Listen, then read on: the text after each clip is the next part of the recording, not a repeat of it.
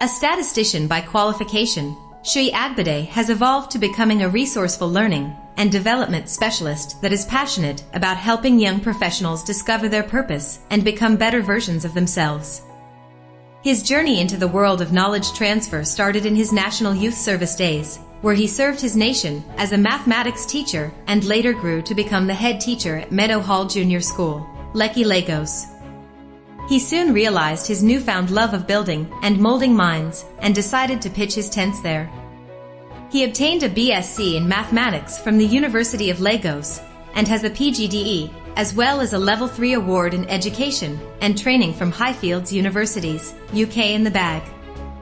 He is completing his MBA degree program with the University of Lagos while undertaking a master's in leadership from the Liverpool John Moores University, as well as an associate diploma in learning and development from the Chartered Institute of Personnel Development, CIPD, UK. As a learning technology enthusiast, he continually seeks 21st century pedagogy receiving several certifications from Microsoft, Google, and other technology giants. Being a lifelong learner himself, he has always been passionate about professional development, and this has seen him become a regular trainer and facilitator in several capacities including seminars and conferences such as the Transformation Summits, the annual Meadow Hall Educamp held in Lagos and Port Harcourt, which hosts hundreds of professionals yearly, just to mention a few, he has also served as a human capacity development consultant with a number of public and private institutions, such as the Lagos State Ministry of Education, Okma International School owned by Salvation Ministries, Evergreen Schools, Enugu, and many more. He has influenced the lives of many globally with his many initiatives, such as the Impact Educators virtual conferences, 100 Seconds with Essay, and many more. Ladies and gentlemen, with a rousing ovation, make welcome Shri Agbade. In this session, we have the honor of hosting Nancy Ekpezu. Nancy Ekpezu is a professional administrator and life coach.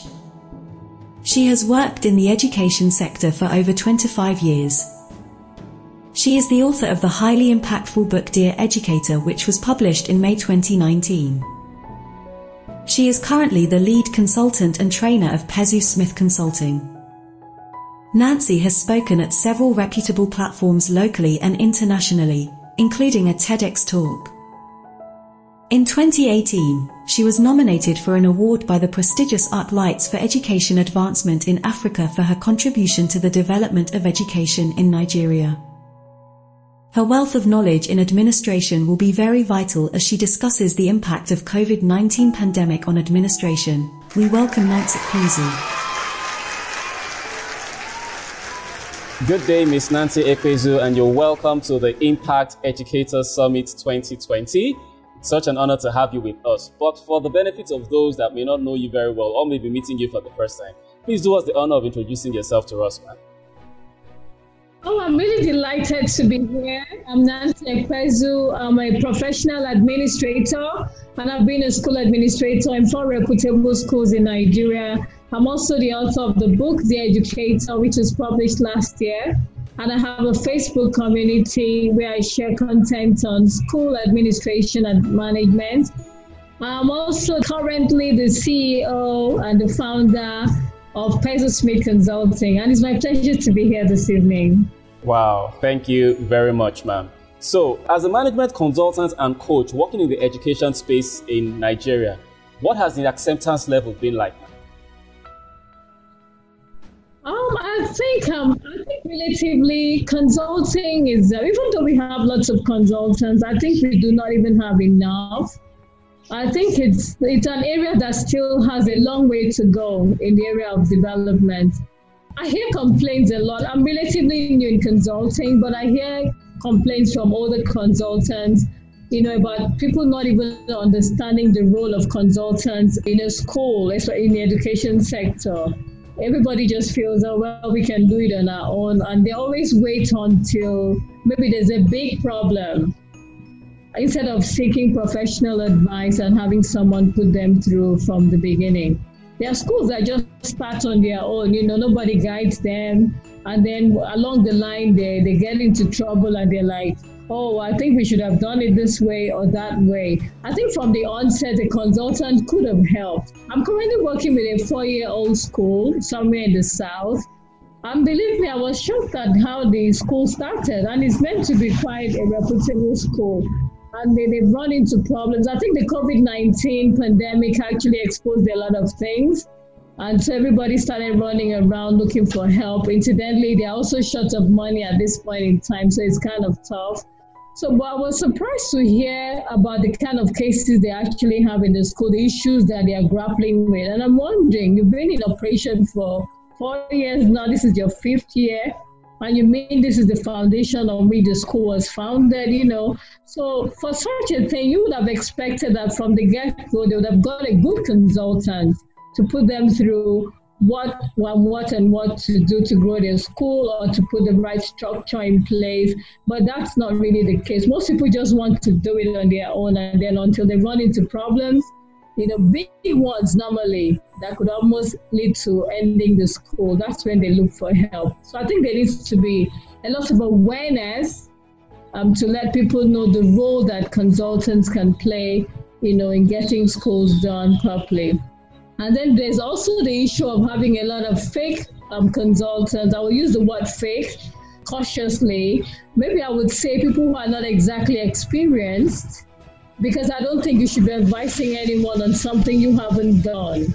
For example, I, if anybody needs help with their curriculum, I would be a wrong person to be referred to for that. But if you have an issue in management or school leadership or administration, definitely that's my tough, and I would be really willing to. But I see, I think in a bit to survive, people get into areas where they are not exactly qualified to be consultants. And it's quite a challenge putting a tab on who should do what because there's no proper control. So it's a bit confusing. And so those who are out to do the right thing do not get the kind of attention that they should be getting because there's so many voices and so many people telling everybody what to do, even about things that they are not qualified to tell anybody anything about. Wow. So that's some very key points there. So we still have a lot of work to do in terms of getting the schools to understand the role of the consultants. And then we also have work to do in getting the consultants to focus on their areas of competence and not gambling into just about everything. Absolutely, absolutely. Wow. Absolutely. All right, ma'am. So, what would you consider the greatest challenge you have faced working in this education sector? I think it's the perception people have of educators. You know, I was having a conversation um, just a few days ago, and someone said to me, I've never understood how you're so brilliant and you just opted to be in the education sector. And then I'm like, who is meant to be in the education sector?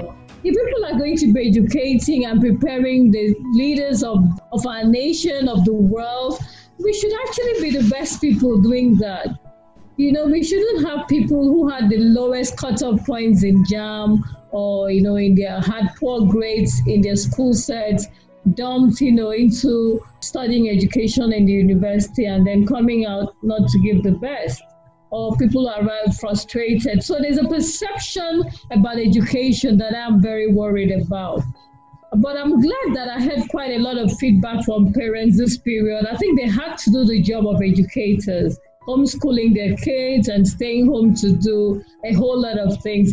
And suddenly they're like, oh, these people we have always looked at in a particular way are actually doing a great job. It takes a lot of skills to be with a child all day long to be with several kids, to be with 23 kids, and to give your all every day, year in, year out, for an entire school year, and keep going on and on for 20 years and 30 years and 40. So I think educators deserve special place in, you know, in every budget, in every nation. So the perception is something I'm not comfortable about. You would hardly hear of any parent encouraging their kids to say, oh, uh, you know, in fact, if you just mentioned that you want to be a teacher, people think there's something wrong with you. So we want to see a change in that perception. And I think it has to do with just not giving priority to it and the people thinking that it's something to hop on when they do not have jobs. Or you know when other sectors have failed them or they haven't made the interviews to be in the banks or the oil companies and then they just end up there like they're just you know passing through while they look for something else. It's not a very nice one. In fact i referred to this very perception thing in my book the educator. I dedicated an entire chapter to treat it. And basically the whole book was really about creating a different perception about teachers because I've met really incredibly amazing teachers, you know, that have inspired me and that are doing amazing, even in, in Nigeria here. And it would be nice to see a lot more of such people who feel proud, you know, in their skin to just say, yes, I'm an educator.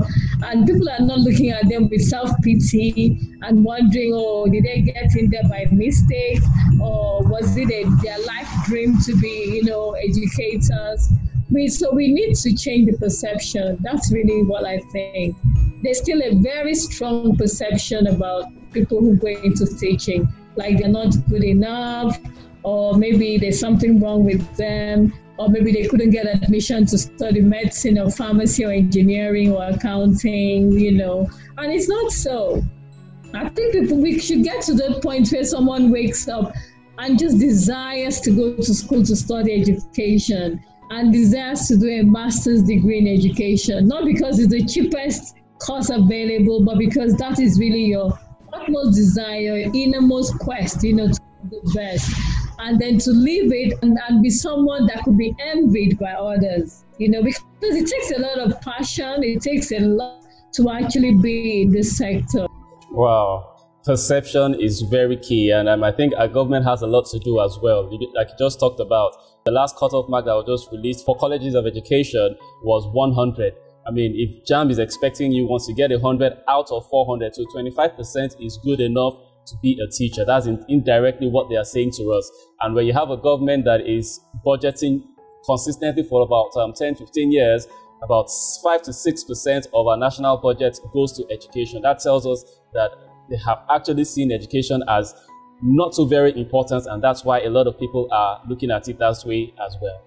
All right, man. So let's talk about your book, which is Dear Educator. I mean, it's a much sought after book by educators all over the world. Talk to us about what motivated you to write that book, and for those listening now, what are they going to get for getting that particular book?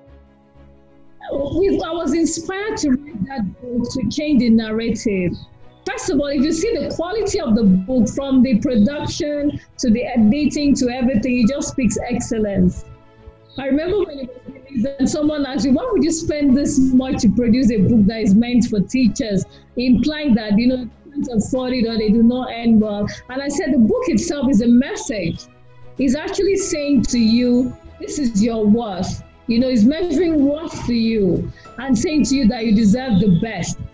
And it doesn't matter how much it costs to produce it, but that I'm just saying that this is for you. This is meant to actually pass a message across that it, because it's for educators, it doesn't mean it has to be mediocre or cheap.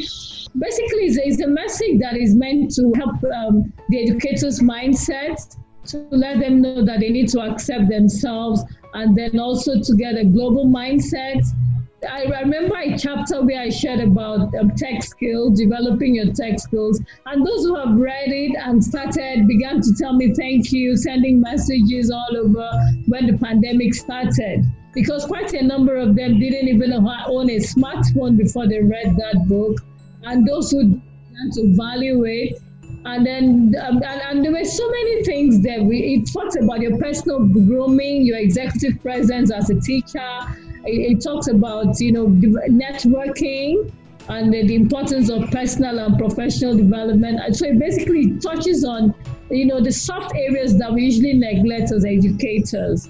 There's nothing about classroom control and all of the other things expected of books that, you know, are for educators. It just talks about getting you together, your personal branding as a teacher, you know, your presence on social media, even things like body um, hygiene, your, your hygiene and things like that, so that people can perceive you in a right way. Because the truth is, there are some uncomfortable things, discussions we do not like to have. In as much as there's a perception about teachers, how do the teachers carry themselves? How how do they see themselves? Yes, everybody sees them. A lot of people see teachers in a certain way, but how do the teachers see themselves? Because that's what really matters, and that's where it has to start from. So even if the even if the government says, okay, now we're increasing salaries for teachers, we're doing this until there's an internal work, until the teachers have to redefine who they are, then we will not make much progress. So I think the bulk of the job also has to do with you know, the teachers defining themselves in the right way so that they will be perceived properly by the society. And that's the message for Dear Educator. It's actually wow. written as a series of letters, a series of letters, you know, in a very easy to read language. It's a book you can sit and just finish in, in a day. I've got testimonials of people who read the book in a whole day and couldn't even put it down. And I have lots of them on my website right now. Wow. So the Dear Educator is a must read for every educator. I think it is. There's a school in um, Benin. There's actually, they've made it mandatory for all of their teachers yes. to read wow. the book for every new hire. I was blown away by all of the testimonials and reviews that have come in. So I decided to start publishing some of them because sometimes you're doing a great job with something and people don't know about it. True. And I'll usually say that's like winking in the dark, you know. So for the for the educator, I need to create a lot more awareness because it's having far more impact than what I ever thought it would. Wow. Yeah. Wow. Great work, man. All right, ma'am. You've spoken at several reputable platforms, both locally and internationally, including the TEDx talk as well. So, talk to us about the first time you had to face an international audience. What was it like? What was going through your mind? Fear, anxiety, excitement? What was going through your mind? I'm an introvert. My personality analysis shows 70% introvert and 30, you know, of, of, of everything else. But there's something I know if you're determined to do something, you find a way to do it. Yeah, so sometimes I do it afraid. Like on Sunday, I'm speaking at, a, at an event, a webinar, and I'm the only Nigerian there. I think there are about eight speakers or nine, or the eight or nine, and I'm the only Nigerian. And uh, the thing is, if you're able to put yourself, have a, a, positive footprint, and people begin to see it, it just opens doors. That's how it is. But yet, yes, you feel the fear sometimes, and yes, you feel you feel as shy as anybody else. But you know, you just go ahead and do it because you have a passion for what you do, and it keeps you going. Wow, thank you very much, ma'am. All right, let's go into the topic that you'll be looking at in detail today, which is the impact of COVID-19 pandemic on the school administration. Can you give us a broad overview of what to expect in terms of this pandemic and how this affects school administration? Okay, first, uh, people have asked me, has administration changed? Is everything the same? And I'm always quick to say, no, the core functions of administration have not changed. What has changed is the way that we do those core functions. So coordinating, budgeting, supervising, planning, organizing, those are still the core functions of administration.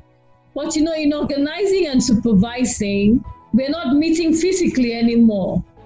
So it means that every administrator in 2020, post pandemic, and even right now, we're already post pandemic anyway, because I understand as soon as China opened their doors and declared themselves free, we had actually entered a new era, which is the post pandemic era. So we would say technically that we're already in the post pandemic era because some countries have opened their shops and businesses already, things are moving. So basically, the skills that you need to develop as an administrator must include virtual team management. You must know how to manage a team remotely and virtually. I've been intervened for a school, uh, you know, for, for admin. And one of the skills I actually put there was that you, you should be able to manage a virtual team. So it's been thrown on us now that it is a core skill now for an administrator in 2020 to have the skills for managing a remote or virtual team. And that means if you're not tech savvy as an administrator, then there's a big problem because you can't give what you do not have. So the onus is on us now. We must understand how to manage a virtual team or you know a remote team. And that means you need to be tech savvy, you need to know the right tools is also going to impact on the way we market our schools, the marketing aspect. Because right now, I don't see schools producing flyers right now. It doesn't we, we don't have need, much need for them. And so any administrator that doesn't know to coordinate their team to have strong like strong online presence and to be able to put what they do out there in a, in a way that they get visible, then they'll be, you know, it means that they're leaving behind the times. And then, of course, the team that we manage as administrators, we must be able to have a needs assessment of the skills they need in order to actually thrive in the present reality. So I understand some schools had to even lay off a few teachers who couldn't teach virtually. Virtually. Yeah, because the, the, parents will be embarrassed to know that their child's teacher couldn't teach virtually. So quietly, they just ask them to go so that they, they won't face the embarrassment, you know. So basically, you know, every, a lot depends on the administrator. So if there's a vibrant administrator who is, you know, at par with what's going on with the rest of the world, developing his own skills and getting to know what's going, then they'll be able to impact that, you know, on the rest of the team. But basically, a lot, a lot of emphasis is on skills right now. A whole lot of emphasis, especially tech skills. I've had to do so much learning, you know, even this period. I'm a very tech and you know hands-on person, but I had to do a whole lot of learning. I had to even learn like right now. If I were to manage a school, I will need to know how we're going to schedule posts and save time. It means that we'll need a scheduler for all of the posts that will manage our presence on LinkedIn, manage our presence on Facebook, manage our presence on Twitter and Instagram without spending the whole day there. As I speak to you, I've already programmed uh, the posts that I'll be dropping in the next few days to all of my social media because I know the right tools to use. So if, if an administrator in 2020 is not going to go the extra mile in technology and, and save time and save cost and save, you know, all of the stress that will come with managing a physical team, then it means the person has a whole lot to do. So I would say that first of all, in as much as we need to do a needs assessment for our team, we should start with ourselves, a self-audit. What do I need to do as an administrator? What is going on with the rest of the world? How, what skills are working? How do I join an international team so that I know what and what is going on and how to bring it down here? Because you don't just import things without localizing them. So you need to know what's working elsewhere. How do I bring it here? How do I localize it so that it works for my peculiar environment? But basically, we need to be more internationally minded as administrators. And, and then, of course, we have to also utilize our teams. A lot of the skills that we need, you may be surprised that is one or there are one or two people on your team who actually have those skills. And if you're able to manage them properly, then you could get one or two of them to train the rest of the team and save costs. Because right now, schools need to look at ways to save expenses and costs on everything that they do. Because it's so uncertain what exactly is even in store for us. So all the expenses, oh, we're a big school, we can do this, you know, we can just streamline expenses to suit the current reality. And that means every administrator has to also look at the finances of the organization. There has to be proper budgeting. If they maybe if they've been doing a budget just for the you know sake of it or it's just protocol, this is the time now to look at the expenses and to say, hey, Every department, you must submit your input into the budget. We must meet with the accountant and go through every item. Do we need this? What do we have in the store now? Um, do we must we buy or can we just refurbish what we have? Or how do we buy in bulk?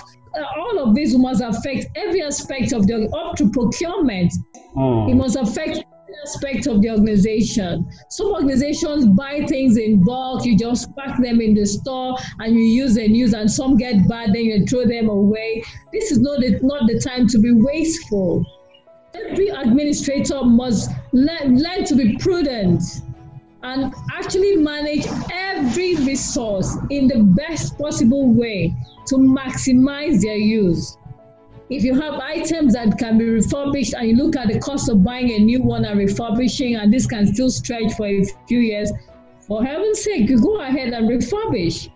instead of buying things in bulk, you could decide, okay, we're going to arrange with our vendors, we'll have our supplies, maybe for cleaning materials or whatever, we'll have them um, sent in every two weeks. Instead of just buying everything in bulk and packing there, you know.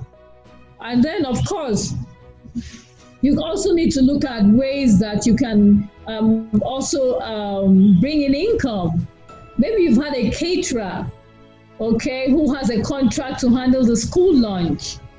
You could decide, well, now we need to have, uh, maybe uh, we do it ourselves, you know, even the cleaning materials. If not a very highbrow school, you could decide to maybe produce it in the home economics department. Mm. Buy. And this can also be sold for income. Exactly. So every little thing you can do to save cost, you need to sit with your team as an administrator and look at every aspect of the school. Every aspect of the school. How do we do this whole? Can we rent it? Maybe to people who want to have weddings, uh, post COVID 19. You know, can we open a swimming pool?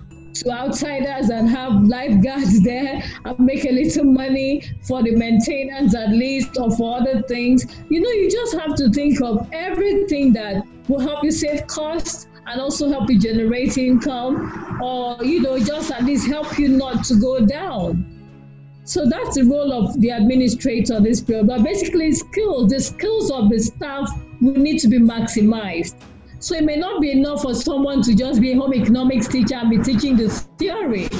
You may need to put it to use to save the organization. You may need to manage even the kitchen. You could have people in the home econs department. You have them, you give, give them a roster and say, okay, you're supervising the kitchen on Monday, someone else supervises on Tuesday, so that you just maximize the skills of everybody that you have and save cost on you know giving contracts here and there. Because really sometimes we lead teams that have far more skills than we think they do.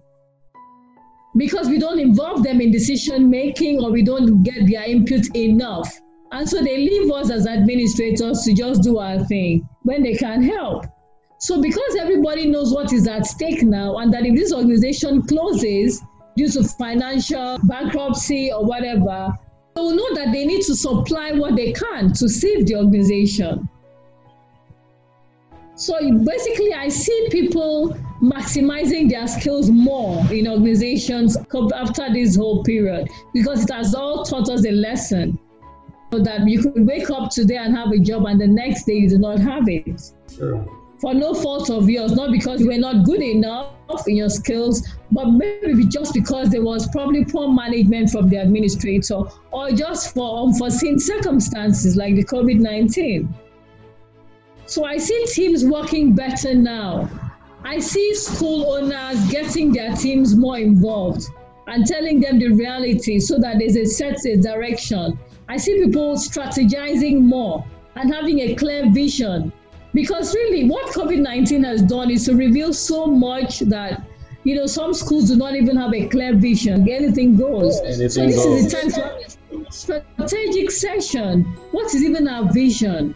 Why do we even buy this kind of resources? Is it in line with our vision? Maybe it's time to just concentrate on the very reason why we created this school, why we opened it in the first place. It has um, helped a lot to get people to think strategically and not just to live for every day, you know, the everyday operations. It's going to affect operations, it's going to affect strategy, it's affecting basically every part of the school, affecting relationships with parents. Some parents had more confidence in some schools and then they see there's so much uncoordination, maybe in the way the online school was done, and they're like, oh, this school have been respecting like this, this is what's going on and some maybe schools that were even small and underrated were able to get things done in a more organized way. So it has revealed a whole lot. And then some, maybe due to the pressure, they didn't even know how to approach the parents or get their input. And some will lose parents. So there's a whole lot. And definitely when schools resume, there are some parents who have lost their jobs. True. Most likely they'll opt for cheaper schools. Hmm. And then some of those schools, that have lost their, their kids will also have from the ones that were a little bit more expensive, okay, than theirs. So I see people just settling into their class and getting more real, hopefully. And then even fee collection. This lockdown was almost towards the end of the term. And I understand that quite a number of schools had not even collected their, their fees. So it means that there's a problem with fee collection. Their finance policies need to be revisited. Why do we allow parents stay till end of term? Are we running philanthropy? Hmm. Are we running a profitable organization? Are we doing it so that people just see the numbers in the school and say, oh, that school has 600 children. Meanwhile, only 200 are paying fees regularly. So you need to, because I had on my last job, I had a team of almost a thousand students. And believe me, we achieved 100% fee collection. And that didn't happen by magic. It happened because as soon as I got there, I put processes in place. I put policies. And I let the parents know I missed all the fight, oh, this is how we're doing it. Uh, the former person let us just say, no, we have a new administrator, and I'm not, I will not take this. So we need to get this right. And as, as they came in almost fighting and getting so angry with me, before we before we knew it, we had a stable system. That's the role of an administrator. Hmm. And so if you're going to be there pleasing every parent who comes with stories, because some of those parents will have money for burials. Exactly. And buy uniforms and buy big uh, big headgears, you know, for, for burials, for weddings, for everything. If the child if a child's education is not top priority to a parent and they're spending on other things, then I don't think I need such parents in the school where I had. So I need to either straighten you up or you know you find somewhere else where that is tolerated. So I see school administrators getting stricter with fee collection, having stringent policies that are not on paper but are implemented so that this actually works because it's telling on everyone. Wow. You've said so much and you've covered just about every aspect of the school administration. Thank you very much, ma'am.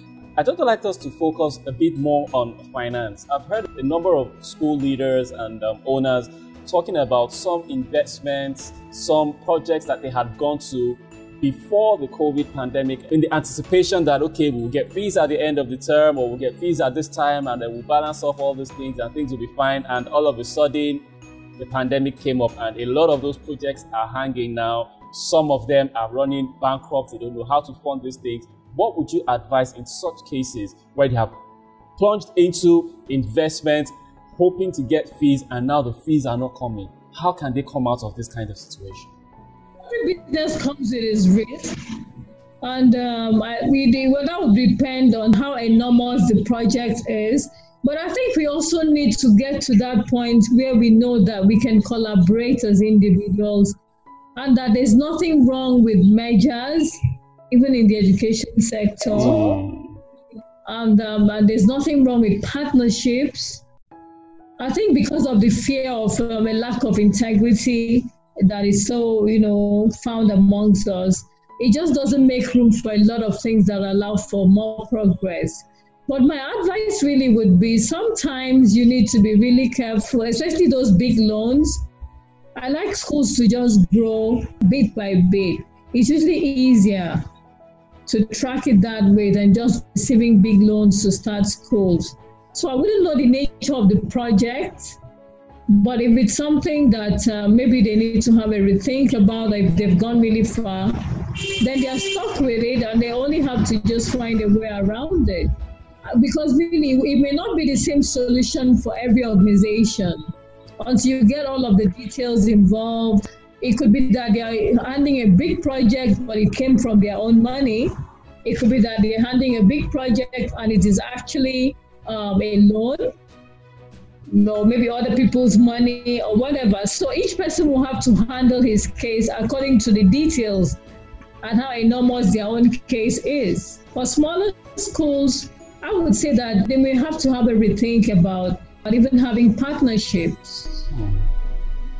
Because really, we sometimes you see about 15 schools on a street, and, these are schools that are struggling.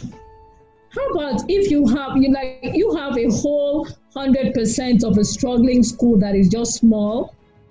And then you have four people coming together to have a moderately big school that can make a name. Maybe it may maybe just be nicer to be part of a bigger thing that is more reputable than you know just be playing your game in a small way. Perhaps it's a mindset thing, but that's what I think. Oh, I mean that's that's something we definitely need to start exploring, especially in the education sector. Mergers yeah, and partners. Mm-hmm. Yeah. All right, man. Wow. Okay, so would you consider this pandemic as a silver lining for the education sector?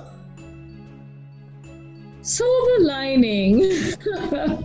I wouldn't know what to say about that, but I think it has helped to really shake everybody up.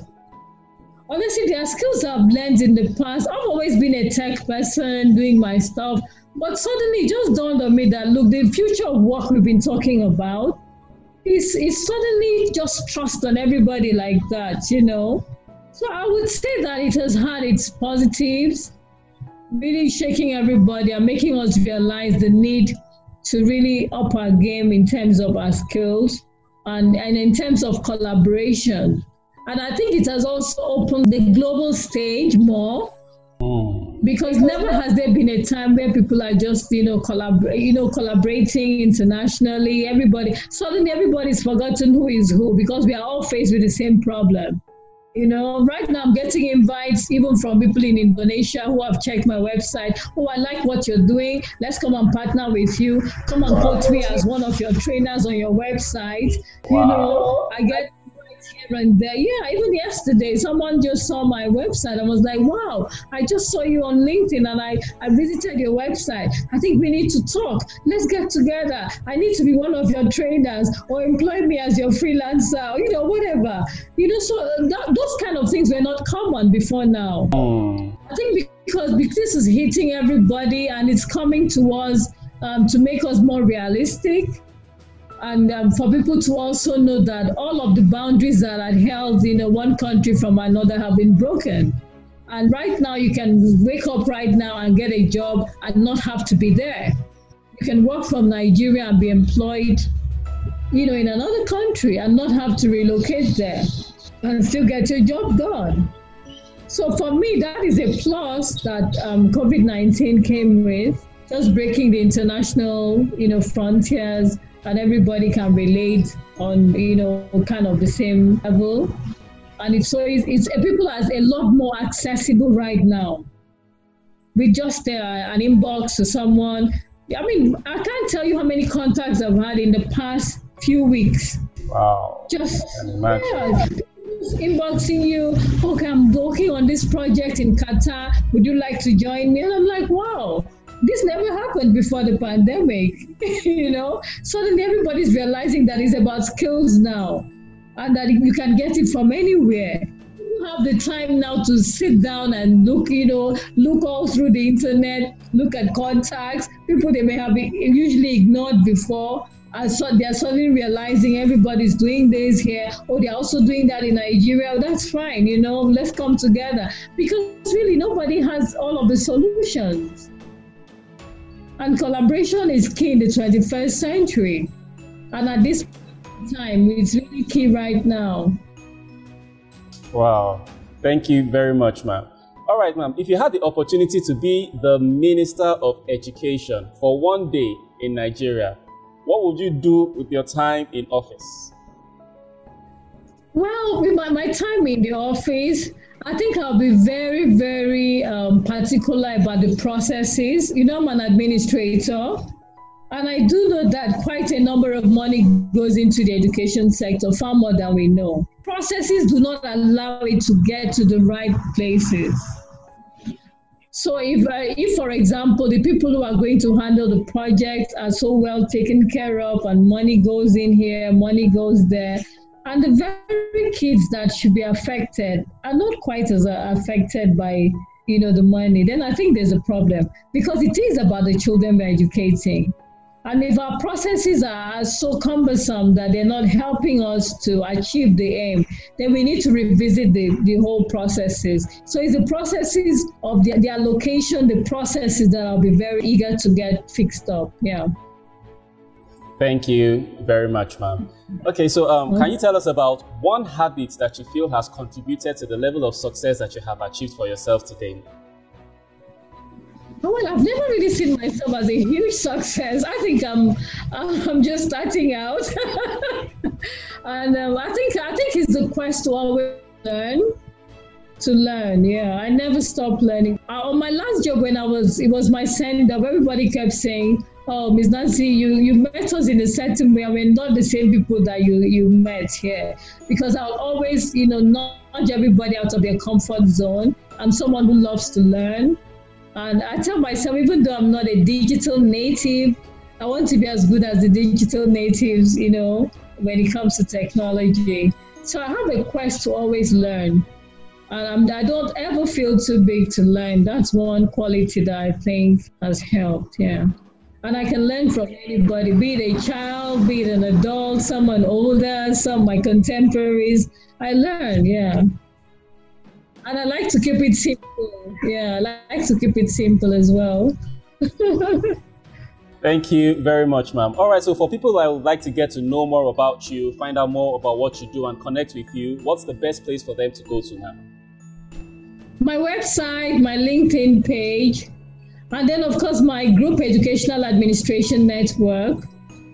Yeah, but I think my I do a lot on my website. I have a blog wow. on www nancyekpezu.com. I share content for school administrators and school leaders and um, also for basically workplace administration and uh, management. And I write a few articles for educators as well. So my website would be the best place to catch me right now. And then, of course, I've been busy on LinkedIn lately, and I have a Facebook group, Educational Administration Network. Yeah. Wow, thank you very much, ma'am. Now, um, on a more personal note, how has this pandemic affected you personally? Well, for me, initially when it came, it came with a lot of uh, mixed feelings and confusion. You know, like anybody else. I just when people uh, call me, "Oh, what do we do?" and I had to be open to that. I said, "I don't even know what to do right now. I'm trying to figure it and process it myself."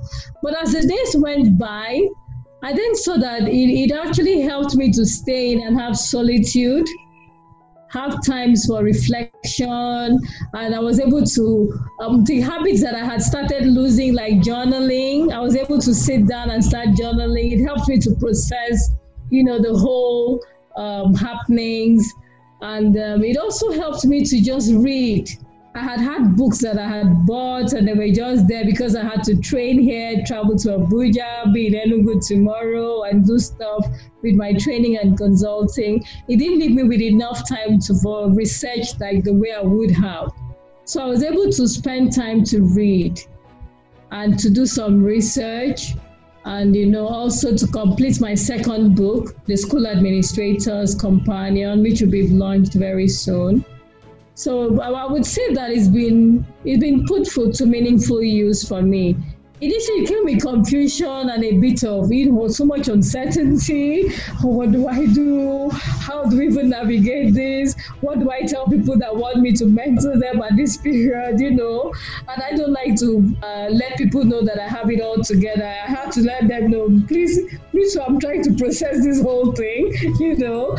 And so, but basically, I think it's been well. It's been well spent for me, and I would look back at this period and be grateful because there were so many things that could have happened. I mean, I could have got COVID 19, I didn't.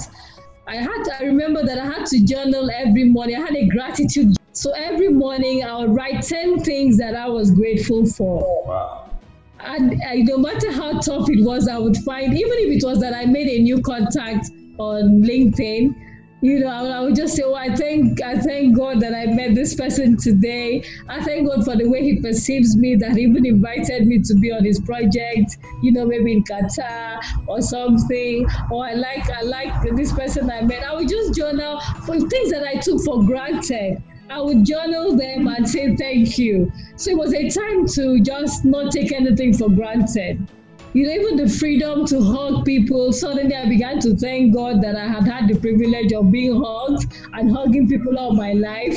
You know, even for the smallest things that I had taken for granted. I had to start journaling. Every day I would say I need to find 10 things today that I'm grateful for. Wow. So I would I would try and write 10 things. And it actually helped to keep me in the right attitude.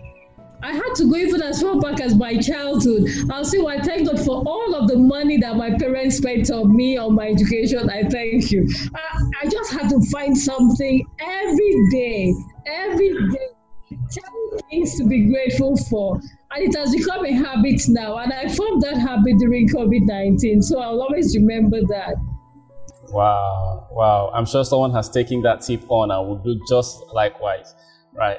All right, ma'am. Before we go, you have given some very mouth-watering offers. I would just like to talk about them to our viewers before we end this now. So first of all, you have given your ebook, Managing Your Virtual Team. Now, this book originally cost 2,300 Naira, but for the benefit of those watching this and those attending this conference, I have given it out for 1,000 Naira only. That is a huge reduction. You've also given out the book you've been talking about, the much sought after book, The Dear Educator, that has given out so many testimonies. You are giving it out for 2,000 naira instead of 3,000 naira. Wow, that's the Dear Educator book. Fantastic. You are giving that out for 2,000 naira only instead of 3,000 naira for those that are attending. It's 3,005 normally. Eh? Wow. So I'm giving, yeah, that's the educator. Wow.